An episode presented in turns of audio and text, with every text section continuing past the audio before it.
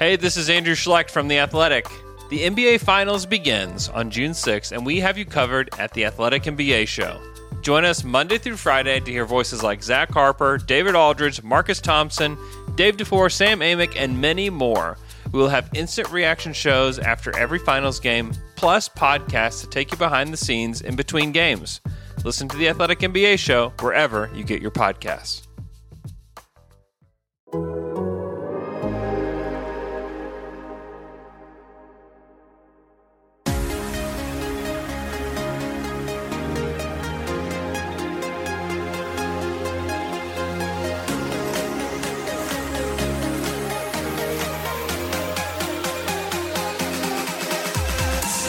Hello and welcome to the Athletic Soccer Show. We're here to break down the USMNT's exit in this World Cup. 3 1 to the Netherlands in the round of 16. My name is Jack Collins and I'll be your host. I'm joined once again by the wonderful Miss Christine Cooper. How you doing, Christine? I'm I'm great. I'm great. That was that was a hell of a match. Um, very proud of the US men's side. I think uh, as a, from a fan perspective, I had hoped for better. From an analyst perspective, knew this wasn't going to be a cut and dry, easy win for the U.S. side, but I did think that they'd give the Dutch a bit more of a run for their money. Um, didn't happen. You know, we had uh, instead of uh, that uh, sort of what's becoming the more normal like tale of two halves that we've seen through the group stage for the US men. uh, we got a bit more of a wonky up and down that was even more deeply unsettling for anyone with any level of anxiety. Um, I don't know. What did you think, Jack? I thought it was, as you say, a, a good game of football, uh, and generally the kind of momentum swung. I think for long periods, I thought that it was exactly the game that the Dutch were looking for. And there was a moment early on in the game um, that I, you know, I texted US friend saying, "I don't like how much of the ball you've got." That that for me is is a real worry because the whole thing about this game that I was kind of considering in, in the US having a shot and the US being able to kind of upset the odds in so many ways. And I think we probably should address that, that a US victory here would have been an upset of the odds, right? This yeah. is the scoreline that is, or, or the, let's say the outcome that is is expected, right? Anything else would have been an upsetting of the apple cart. And and I think it's good to remember those things when you come off the back of it, because obviously emotions are high right now. And I think that's fair. And there are certain things that we'll come on to that the US did wrong and, and could have done better, etc., etc. And, and has questions to answer as well. But generally, when you look at these ones, I think it's important to remember that this is the expected outcome. And a 3 1 loss to the Netherlands, it's not the ideal result. Of course, it's not. But equally, I think there's an element of you look at it and go, right, this isn't a, an embarrassing result by any stretch of the imagination. There's nothing here that you're going, oh, that's a shambles, because this is kind of what's expected to happen. I mean, you break it down, and, and I think the the fact that you go, you get the first miss from, from Christian Pulisic, and I, I think it's a harder chance than maybe some are giving credit for it. It falls to him in a, in a kind of off balance position. He's taking it with his weaker foot. The position of the goalkeeper is excellent. But the fact that then the, the sucker punch comes in straight away from the Netherlands, sweeping upfield and scoring a wonderful goal, one of the goals of the tournament, you look at it and go, wow, th- that's what happens when you don't take your chances against very, very good sides. Yeah, I think we would have had a, a different story had uh, Christian been able to actually manage to score that goal. Um, for me, I felt like the trajectory slowly shifted um, from that like very confident hammering side that we saw maybe in the first five minutes to you know gradually slipping once um, Memphis and Dumfries did their thing in, in, in the US half. Um, and you know right from the jump the Dutch knew which spaces to exploit and they did a good job doing it. You knew that if you weren't able to shut down sort of that deep run down the wing and then those cutbacks, at least I saw it. And quite frankly, as a midfielder, uh, I've been demoralized by that exact same thing. So I can empathize, but like I might have a little bit of like baller PTSD. So it's like once you get frustrated like that and they start stretching you, where it's like you're creating communication issues and you're opening up the holes that you exactly think that you're going to get. I mean, it's it's very difficult, and so I think that that kind of set them spinning a bit. With that being said, I think that um, LVG tactically set out to play a match that he expected of a young, fast side that would rely on their speed. And even that wasn't the US's strength today. They seemed a lot slower, a lot more flat footed than they usually are. Um, the confidence, the composure, um, the experience of that Netherlands side, um, it, it, took over. You know, like once once they started realizing, like, hey, we can just keep moving the ball like this, it's okay. But you know, until we got that, you know, halftime change where um, we saw a little bit more invigoration because they entirely neutralized Jesus Ferreira, who I like a lot, but essentially he was just an extra body on the pitch for the whole first half. I like Ferreira too, but I, think there is an element today where you could see how raw he is still. Um, and, and there are moments, obviously, for rawness, and there are moments against a, a, really technically able Dutch side that you're not looking for that. You're looking for that moment of quality in the final third. And, and actually, there was a couple of deliveries into the into the box where he wasn't attacking the front post. Now, this isn't a personal criticism. There's been lots of this as World Cup. But you know, yeah. just those moments you go, someone experienced who, who knows that that ball is not getting past a, a you know a brick wall Dutch line. You need to attack the front post if you're going to cause some chaos. And there was a little bit of that kind of hanging back to be like, oh, maybe it will go past the first man. That's never going to happen in a situation like this. And, and and I think that taking him off was the right decision. I was interested with where he went with with the kind of false nine in inverted commas, um, because obviously that term is incredibly overused. But we we we look yeah. at it and you think how the were going to try and do things, and it was going to be trying to stretch um, in, in trying to get in behind. And they were the moments where, where, where problems were caused. I, I, think when you look at it, there was a lot of the game played in front of the Netherlands. You know, when they were, there was that kind of moment where it would be knocking around the US, sort of looking for those opportunities. There was a lot of narrow central stuff, which I suppose is kind of a, a relation to that five at the back formation that yeah. they utilized to such you know good use today. But you know, it was kind of like I, I, don't think you want to be going down the channels here. I think you need to be overlapping your fullbacks, getting into those areas to, to cause problems. And it never really happened. And then suddenly the US would lose the ball, and, and the Dutch were like, "Well, that's our game. Thanks very much." It was, uh, you know, yeah, it, it, was, it was, kind of just, bread and butter for them. They got outplayed. They really did because they're even able to sort of exploit when you know the US were in possession and you'd have Antonee Robinson coming down the flank, which has worked previously. It's like just that urgency to get back to the other end of the field. It's like you're leaving that back line strung wide open. Um, it was uh, it was a good match, you know, from objectively, it was a good match. The, the US put in a decent yeah. fight. Um, I think that in contrast to some of the group stage matches, um, got the subs mostly correct. Uh, also timing correct, which I think was a little bit off in, in the priors. Um, but you know, Netherlands set out to do what they were going to do, and they were successful. Um, I was surprised to see, I think, less of Frenkie, less of. Um, just lost my whole train of thought. Um, Dumfries absolutely had a game. Yeah. Um, yeah, and Memphis, so did Blind. Imagine yeah, getting like, a goal and assist, a goal and assist in a, in a, in a World Cup game as a fullback, and you're going, you're yeah, not man of the match. Sorry, Cody. I don't know why that just totally. I think I was looking for him the whole match to be like, oh no, Cody, but like they did a good job of essentially like neutralizing those players. It's just everyone else that um, ended up being, you know, a little bit of havoc. Okay, Dumfries, yeah. like they're a good squad, you know. Like I, I understand that like yeah, Thursday they had no, they had no training because of flu symptoms, but now I'm like, was that fake, guys? Who had the flu? Where? yeah, absolutely. I mean, we've got a couple of comments here. Um, Samuel says we just got out coached, which I, I think is fair. Um, LVG played the game that he was he was trying to play, and, and I think that worked. Um, and and then Martin says unlucky today. Netherlands really just sat back and countered. If Pulisic had taken that early chance, it would have been a very different game. And I think this is spot on, right? And and you kind of mentioned yeah, it. I don't disagree. I mean, the first goal was already, so important today. we already kind of covered. Yeah, we're. I think we're all commiserating collectively um, in that. Uh, yeah, I think uh, you know, unfortunately, the U.S. didn't get out out front, and that probably would have changed things a bit. But also, you know, Netherlands again much better in the final third than the U.S., which we've now seen over and over and over and over and over and over again. Like, um, at which point, you know, I kind of laughed that the goal that did finally come to fruition was like so silly goofy. Like, it wasn't the one that you know is guaranteed, and I feel like that's what that you know squad tends to look for. And unfortunately, you're never going to have that perfect ball, perfect goal scenario every single time. And they just want to like casually dribble into the box. And it's not when you don't have a shooter and you're not playing like that, um, you're it's it's abysmal.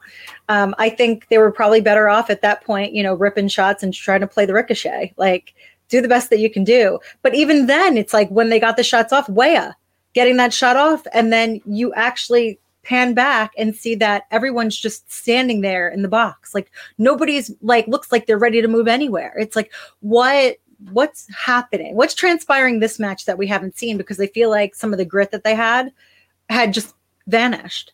And I'm like, I get it. It's yeah. hard when you're playing from behind and it's a little bit demoralizing and you're all probably exhausted, but um they they got outplayed on field and they got out strategized off field. So like I mean, uh, they still put in a good fight. I don't think that it's anything to um, you know bat an eyelash at. I think that this is all positive momentum that as they move toward 2026 it solidifies a lot of their spots in understanding who needs to be doing what but i also think that they need to really re- explore um, the situation of striking who's scoring shooting set pieces things like that that were kind of exposed this tournament um, and I know, you know, people want to complain about a lot of things. We finally got to see uh, Gio for probably the amount of time we'd expect to see him in a match. Um, effective. I don't really think that I, would take anything away from him. I think that he did his best in the situations uh, as they unfolded. Yeah. But um, I, I think if we probably would have made some moves earlier on, I probably would have put Aaronson on earlier. I think that's my only. Yeah, I mean, he comes on at 67. Obviously, that there are those changes at halftime to try and shift the the balance of it. I don't think Berhalter got everything wrong today, but I think there were a couple of moments that you look at when you are looking at shifting the balance of a game. I thought Musah was relatively anonymous, and I know he's been brilliant all tournament. Um, but equally, you, you look at these and think, well, how does this work? There's also an element of you bring on Haji Wright, and that is the kind of game, as you say, where you're looking at ricochets, chaos, things in the moment. And, and the goal obviously comes from one of those moments of like absolute madness. Um, but you you look at that and you go, who would I have wanted to throw on in that second half? And the answer is Jordan Pefok. You know, th- that's that's who I'd want to throw on in in, yeah. in that second half to be like, I don't just rough them up a bit and see if we can get some spills. I think isolated to just this particular World Cup and play, I'm not 100% keen on Haji um, in that role. I need somebody with more speed, more, more teeth, more whatever. Any like I just I need more from that role. And then um, I think today was a really atypical performance from what I saw for Musah. Um, even early on when the US were still largely in possession, um, some of these like one toucher passes that were like no look or otherwise, that's like you're playing the Netherlands.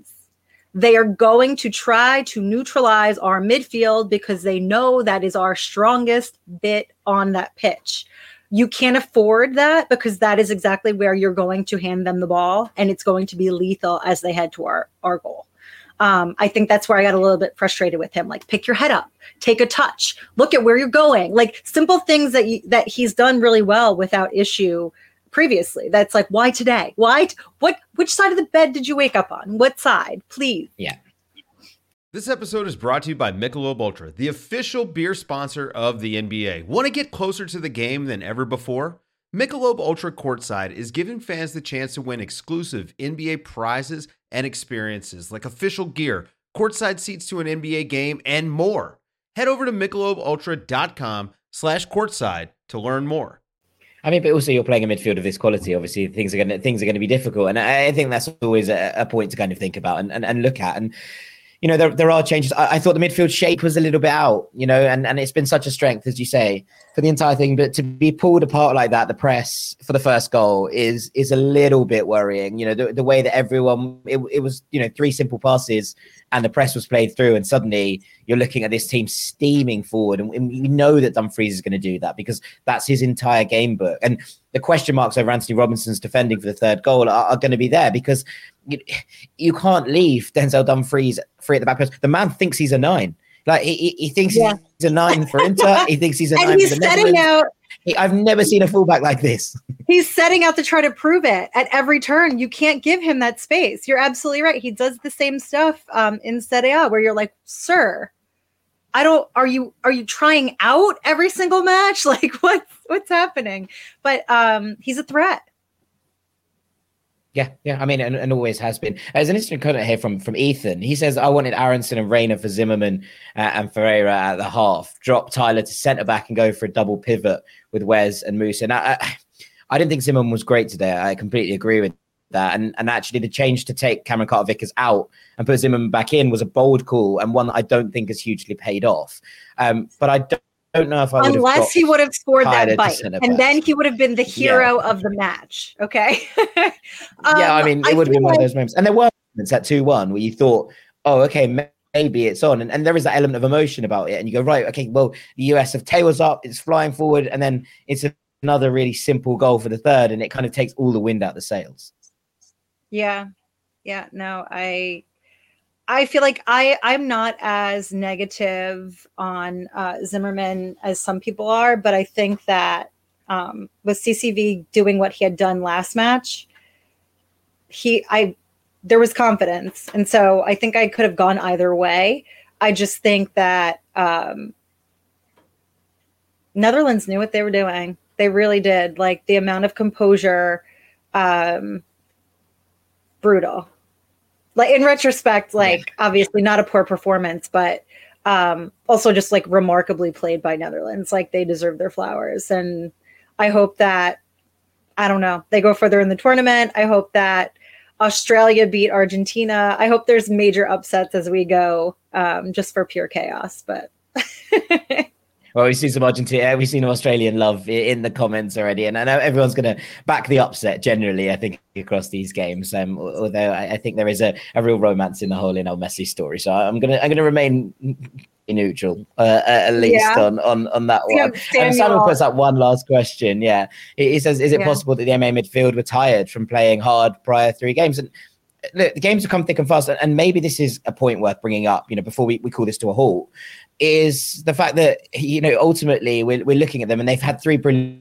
games as a three. The games come thick and fast in in this tournament. We know that you know Weston was coming back from an injury prior to the tournament. We, we've seen Tyler Adams have a you know a, a, really physical, demanding season at Leeds in the Premier League so far.